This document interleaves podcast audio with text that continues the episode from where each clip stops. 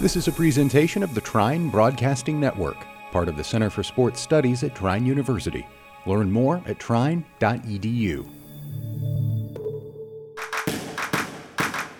You're listening to The Assist with Drew Everhart.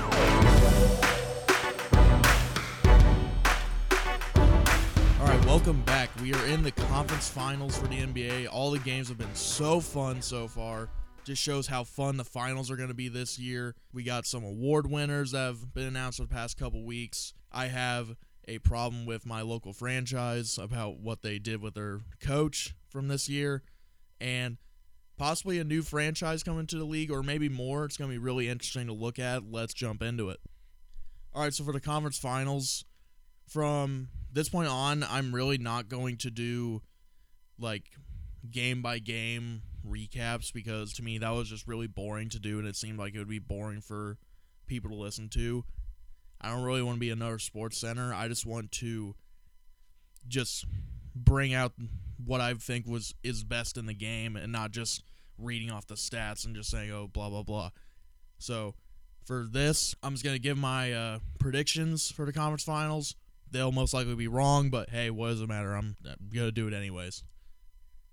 So for the Suns against the Clippers, I'm gonna say the Suns will win in five games. I think the Clippers might get one because teams, especially this late in the playoffs, they're gonna try really hard to not get swept. And the Clippers are still really good. It's just that they don't have Kawhi Leonard, which there's no timetable on his injury, so no one knows when he'll be back. But the Suns are also missing Chris Paul.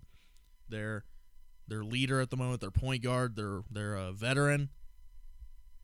But he's just out on health and safety protocols. He'll be back at some point in the series, unless if the Suns just get it done really quick, then he might not even need to play at all, which is more rest for him, which would scare the crap out of me if I was at the other team facing him in the finals. And the thing about this series is that it is a tale of two, not even really two teams that are miserable, just two elements that are on the teams that are, that are miserable. The Clippers as a franchise are miserable. They it's been terrible, terrible, terrible, terrible like ever since they became a franchise. And well, ever since they came to LA. They do nothing but play the little brother to the Lakers, even though for a long while they were better than them, not for 5 to 5 years pretty much back in the Lob City days but they're they still haven't made. I think this might be their first conference finals, maybe, and they've just been miserable. Just bad GMs, terrible drafting, the probably the worst owner ever. And but on the other hand, you have Chris Paul, who was a part of those Lob City Clippers, just couldn't get it done. But like this is a player that, it, it for me, it's tough because I like to have Magic up there, but he but people see him by he is miles ahead and above of any point guard in the in league history. I think him and Magic are really up there as two of the best. It's just that Chris Paul hasn't really I don't he just hasn't been lucky. Like no other way to say it. Teams in New Orleans were great, but they weren't I mean, they were good, that they weren't great enough to really make a statement on anything cuz really all he had was David West as his number two guy, and then like Emeka Okafor, which that's not going to help you. But then he gets traded to Los Angeles. Was supposed to be going to the Lakers to team up with Kobe, but that trade got vetoed by the league, which that's a whole nother story on its own that no one really likes talk about because it just like enrages them. So then he ends up going to, to the Clippers teams with Blake Griffin, DeAndre Jordan, great regular season team, not so great in the playoffs. They just kept getting bounced and bounced every year. So he makes his way over to Houston with James Harden. They get so close, like they were inches away from it, but Chris Paul gets injured in the conference finals against the Warriors. He can't do anything about it. They just lose. Then there's a game where the Rockets missed 27 threes, like didn't make a three for the entire game. And then it also find and then you also find out that Chris Paul and James Harden just straight up hated each other. So like on the floor. I I don't know anything about off the floor. On the floor they you could tell they just did not like each other. But then he goes to Oklahoma City and people are thinking, "Oh, this is going to be the downfall of Chris Paul's career. He's got no one around him." Because that was right after when the Thunder just blew everything up. Like traded Russell Westbrook for Chris Paul, got traded Paul George away for a million picks for him to go to the Clippers. But then they make the playoffs and they go, I think, a couple rounds last year.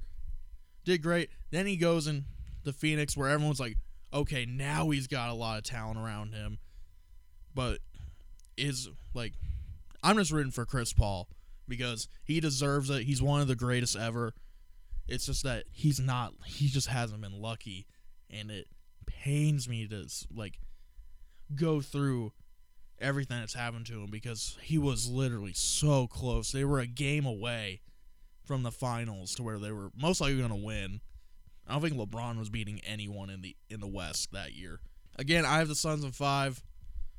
A tale of two miserable beings, and Chris Paul and the entire franchise and the Clippers. But hopefully the Suns win, and let's go on to the next one. All right, so for the Hawks and the Bucks, I did my notes like during the pregame of Game One, which happened on Wednesday. I wrote Bucks and six. Hawks are gonna make it fun, which they have so far. That series has been amazing. Trae Young went for 48 points last night. And I don't know why at one point they just left him completely wide open. He did a little shimmy before shooting the ball, which is, I'll tell you, those Hawks, they got balls. like Trae Young doing that, and then Trae Young also lobbing it off the gra- off the glass in the most heavily tra- in the most heavy traffic I've ever seen someone driving to the basket. He still has the wherewithal to throw it off the backboard to John Collins to just absolutely hammer it down. But with that being said, the Hawks did get game one, which they got game one of every series they've been in so far. But I still think that even if the Hawks do win this series, I don't think they'll win the finals because I think they're a year away. It's one of those things where, like, you can see where something's coming. Like, people could see Michael Jordan coming from a little bit of ways. He's had to just figure stuff out, get stronger. then once he got past the Pistons, it was game over. But I think the Hawks, it's like that. You can we can see them from pretty far away. Like they're gonna be good. They're so young. They're gonna be really good. But I still think they are a year away. And by the way, can we talk about how um Ben Simmons wow. It really shows that in this league you need to be able to shoot because Ben Simmons can't shoot from three at all. Can't shoot from the free throw line, like ever, pretty much. And he's just throwing away open shots that even like he can easily make. Like he had a wide open dunk and he just passed it to a guy who was being double teamed. It's interesting to see where Ben Simmons is gonna go. I'm even more interested to see what a team will get for him. If it's me, I'm not giving up like a high end package for him. Like this guy is the main reason why you guys lost in the conference semis. Like you really want me to trade for him with my best player? Yeah, no, get out of here. But again, I will say Bucks and 6. The Hawks did come out. They did come out swinging. But they did only win by 3 in a game that was very close throughout. Well, the Bucks came from a big deficit and still lost by 3. So, I still think Bucks will win in 6. Let's go on to the award winners. All right, so for the awards, we have the MVP as Nikola Jokic. So we saw this coming for ever since the season started. Really, within a month into the season, we pretty much knew Nikola Jokic was going to be the MVP. Stephen Curry made a really good case for it, but he came on a little later in the season, like right around the All Star break. Uh, Joel Embiid also he could have easily won it, but it's just the amount of games, and especially Jokic. He's the first MVP since Kobe in 2007, 2008 to play in every regular season game. I understand it's a shortened season, but that's still hard to do. The NBA, you're playing so many games back to back. Like you'll have a you'll have a weekend where you just do just three road games right in a row in the NBA. It's insane. But Jokic ended up averaging 26 points per game, 10 rebounds per game, 8 assists per game, which for a center that's far and away amazing. Shooting 56% from the field and 39% from 3. Again, essentially 40% from 3 is good for anyone, but it's for a center, it's amazing. Speaking of which, he is the first center to win since Shaquille O'Neal in the year 2000. And like I said, he's the first MVP to play in every regular season game since Kobe. Then for Rookie of the Year, we have LaMelo Ball. Really seemed like the only good choice there was because, like, Anthony Edwards, he was great. He led all rookies in scoring, but he wasn't really the player you wanted him to be. He really only had one highlight play, which was that dunk and like right at the beginning of the season. But for LaMelo, averaged 15 points per game, 6 rebounds per game and 6 assists per game. Some of the greatest passes of the season were from LaMelo Ball. Like he he did really well this year. Like he's been playing professional for a couple years, but it wasn't NBA basketball. Some people it's hard to determine how good someone will be like from Australian league basketball to the NBA. He really showed that he is here to stay, and especially with those assists, the, those were insane. With that being said, he did prove everyone everyone wrong. I remember listening to Bill Simmons and Ryen Russillo, and it was like right before the draft, and they were saying that from what they had heard, that GMs were just saying that they didn't they didn't think Lamelo was that good. They said that they really did not like his pre-draft workouts and interviews. Like he just they just didn't think he'd be good. Now, not saying Rookie of the Year is a prestigious award or anything like it. For this year, it is, but like there have been rookies of the year that have not been that great. Like Tyreke Evans won Rookie of the Year. He's kicked out of the league right right now. I think his uh, three years up this year. Rookie year, like if he keeps working, he will be great. But hopefully, he doesn't stop working. Like, oh, I won Rookie of the Year, I'm good. Michael Carter Williams won Rookie of the Year. I think he's even on a roster. I think he might be, but like he's not an all star or anything like that. So, congratulations to Lamelo, but just keep working. Do not think that this is like oh, I can stop now. Next up is Rudy Gobert for Defensive Player of the Year. He ended up with 13 rebounds per game and 2.7 blocks per game. That astounds me alone. I, understand he's seven foot, but like essentially three blocks per game. That's tough, especially since like you're going. Sure, he's a professional, but you're going against other professionals. That people can get crafty around the rim to avoid getting blocked, and Rudy still gets 2.7. With this, Rudy Gobert became the fourth player to win it, to win the award at least three times. Dikembe Mutombo has four, Ben Wallace has four, and Dwight Howard has three. That's some really good company right there. I think that would be three Hall of Famers. Ben's a Hall of Famer. He's going to be a Hall of Famer this year. Dikembe's been a Hall of Famer for a few years now. And Dwight Howard, uh, people are on the fence about it. I think he would be a Hall of Famer because well, I mean, he did win. He won like three defensive player year, defensive player of the year awards in a row, which is that's really impressive. And just his stretch in Orlando was really good. That's some really good company right there. But with Rudy Gobert winning it again for his third time, is there such a thing as voter fatigue for defensive player of the year? Because we hear that for the MVP all the time. Like the really the most someone will win an MVP nowadays is like twice. Like Steph Curry's only won two. LeBron may have two or three, which if you really think about it, LeBron should be winning it most of the year most of the years because he really he's the best player we have at the moment. That's the thing. Like, do I I don't know if it's that people really just don't care enough about defense player of the year to where it's like it's not going to be boring if the same guy wins it because Rudy really is that good defensively, but like I don't know if voters will steer away from him winning in the next couple years. Next up is Tom Thibodeau for coach of the year. The only thing I could find is that last year the Knicks were 21 and 45 and this year they're 41 and 31. Made it to the playoffs, uh, end up losing in the first round, but luckily for Thibs, this is a regular season award. Doesn't matter what you do in the playoffs. That's the thing about these.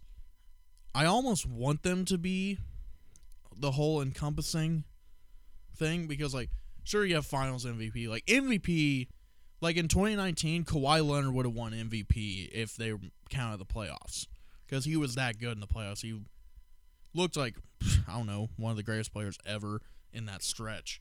It's tough for me because, like, some of them I would like to see be a whole year thing because most MVPs don't even like make it far in the playoffs. Like Jokic lost second round. Westbrook, the couple years that he was, he didn't really make it out of the first round. So it really is interesting to see how the awards would change based on that. But uh, congratulations to Nikola Jokic, LaMelo Ball, Rudy Gobert, and Tom Thibodeau. Um, those are your 2021 NBA awards. Let's move on to why I don't why I think the Pacers shouldn't have fired Nate Bjorkgren. Okay, so this happened a couple weeks ago. Um, I was on vacation, so I wasn't able to deal with it. There was other coaching stuff. There was other coaching changes, like uh, Terry Stotts is out in Portland, Steve Clifford's out in Orlando. But the one that really didn't make sense to me was Nate Bjorkgren out as the Pacers head coach. I really don't get it. I, I like I I just don't understand it. In the one year, he's only been there one year. He went 34 and 38. Not the best record, I'll admit that.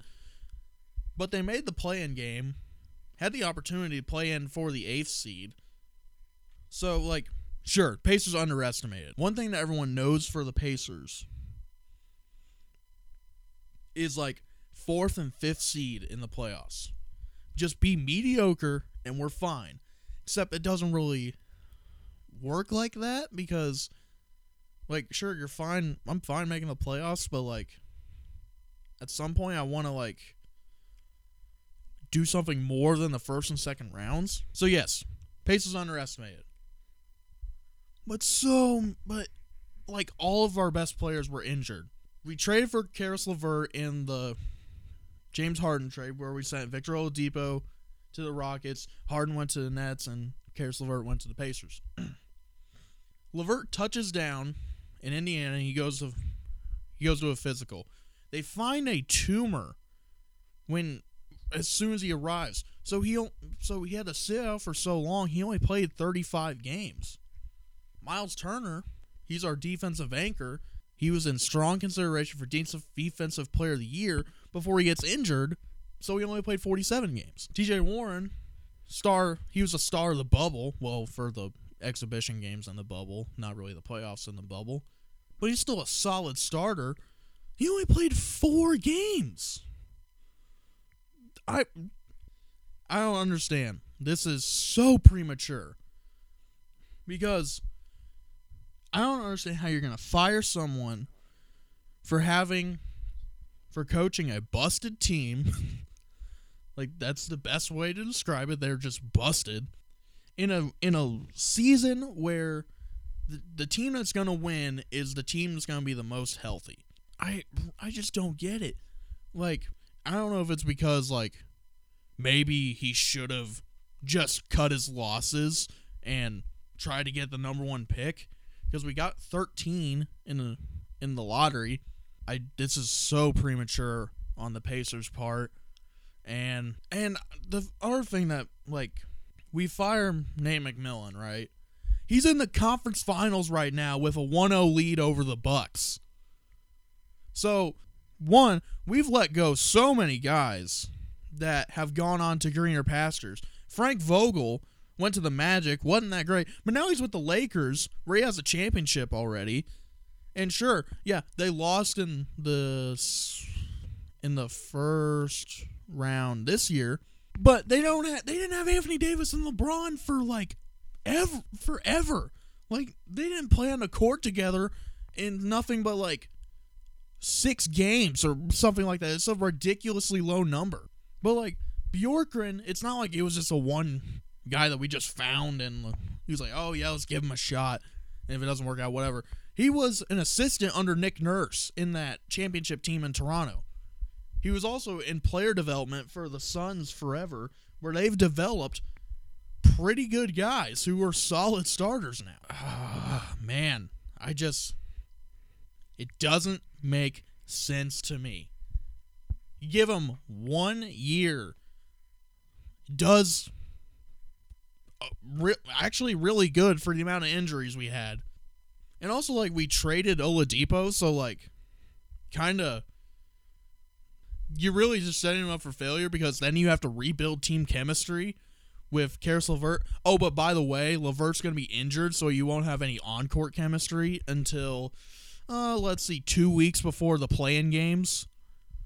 And you'll win the first play in game, but then get decimated by the Wizards, which is a team that you always lose to by by like 30 or so.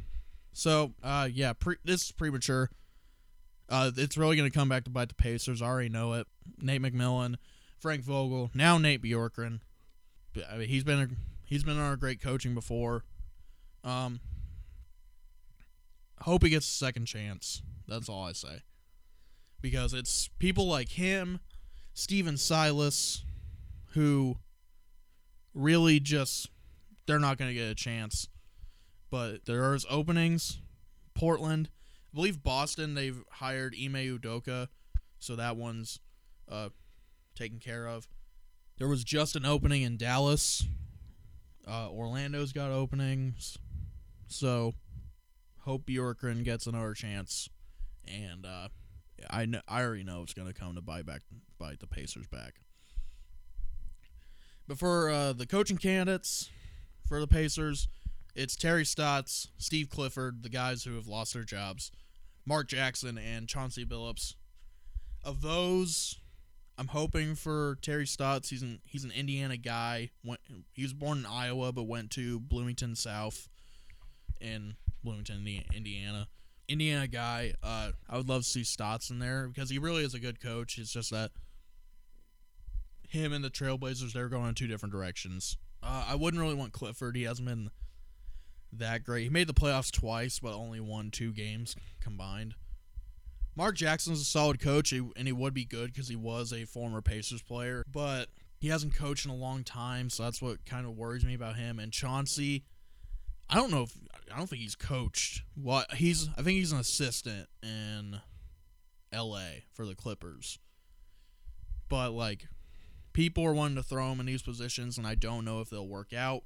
But since that he's an assistant in the conference finals, he'll definitely get offers. I know that for sure. But like I I wonder if he'll get a job or not.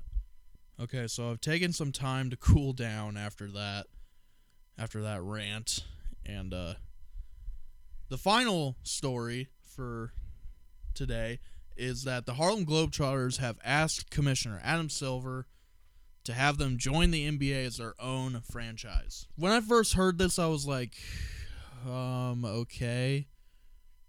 But the Globetrotters, like they, if for you for those of you who don't know what the Glo- Globetrotters do, like they're a traveling basketball. It's almost like a circus, but it's based around basketball. Like they do play serious basketball from time to time, but a lot of them is like they pour popcorn on people. They hang on the rim. They sit on the rim. They stand on the rim. They dribble around on their knees. It really is good basketball to watch. I love watching it. But once when I hear them say I you want them to th- when I hear them say it they want to join the NBA, I was a little puzzled because just based on what they do. The Globetrotters they've taken basketball around the world and made it entertaining to bring the whole family. Now, basketball is entertaining for the whole family to begin with, but they make it fun for like toddlers and like people in, and kids in elementary school, which is a great service. I love that they do it.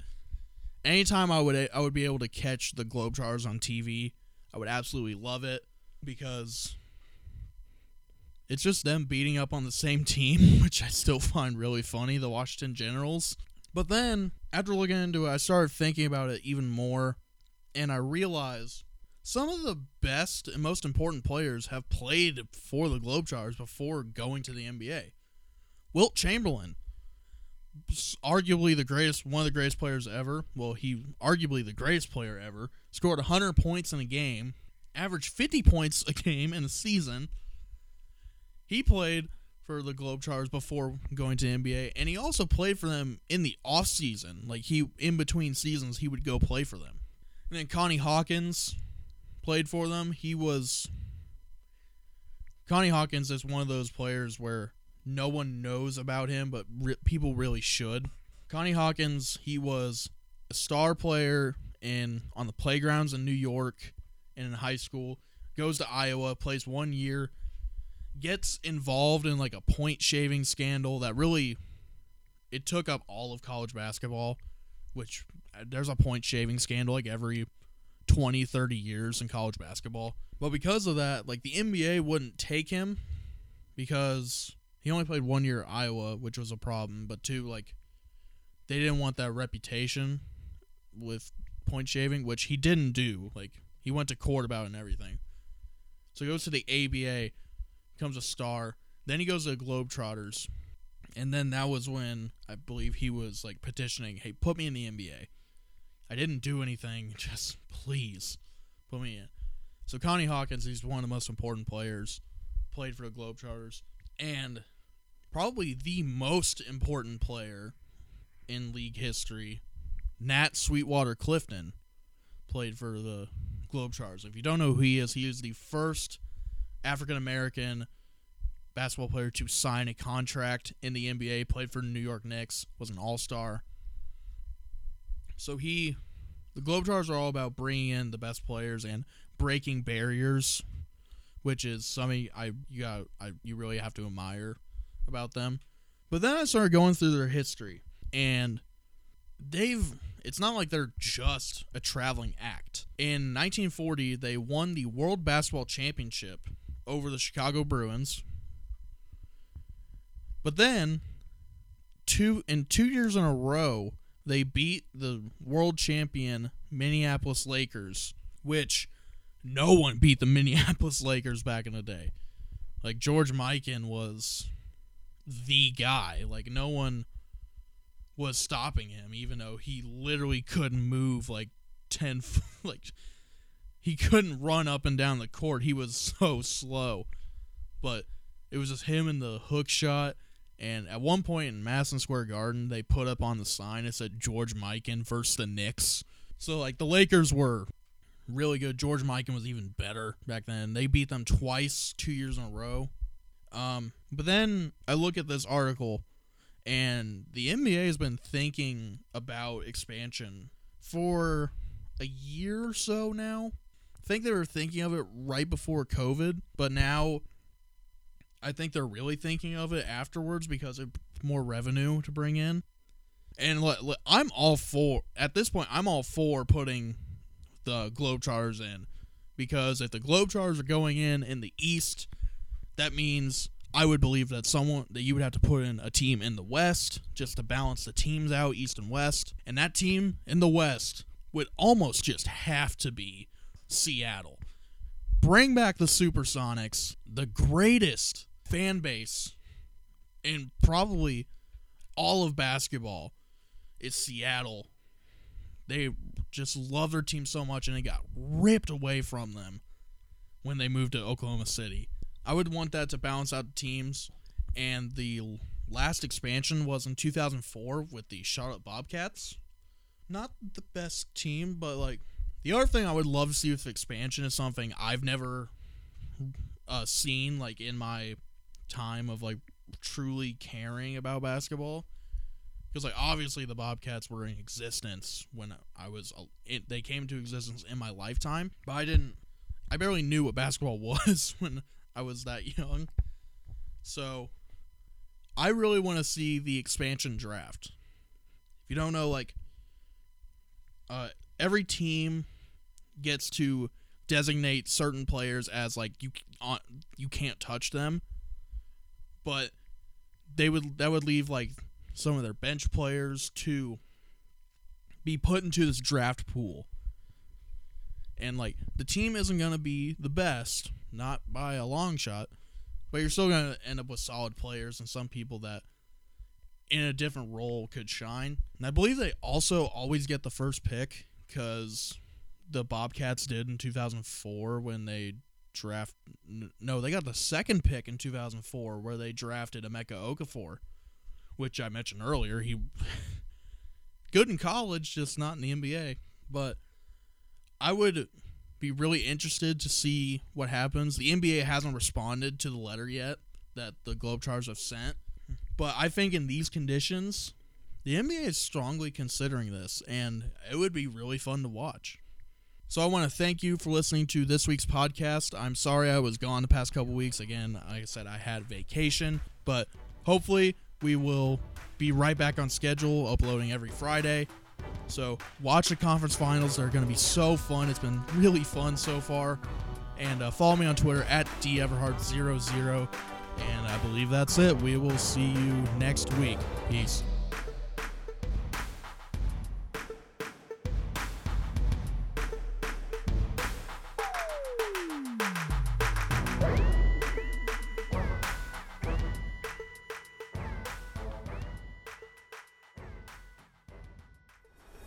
Thanks for listening to this presentation of the Trine Broadcasting Network, part of the Center for Sports Studies at Trine University. Learn more at trine.edu.